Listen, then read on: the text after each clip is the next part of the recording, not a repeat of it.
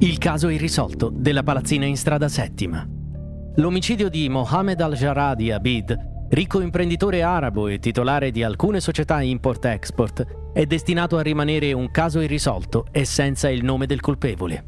Al-Jarrah viveva nella sua lussuosa palazzina in strada settima e il pomeriggio del 13 agosto del 1985 tornava a casa insieme a sua figlia dopo essere andato a trovare la sua compagna ricoverata in un istituto per tumori.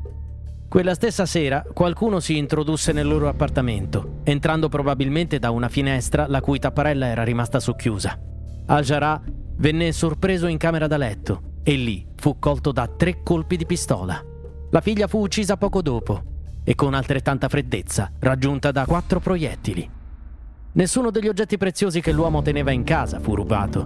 Per contro, non venne trovato alcun documento collegato alla sua attività lavorativa L'ipotesi prevalente rimase dunque quella di un delitto legato a qualche traffico illecito gestito da Al-Jarrah, lo stesso che avrebbe motivato l'estrema ricchezza dell'uomo, altrimenti apparentemente ingiustificata.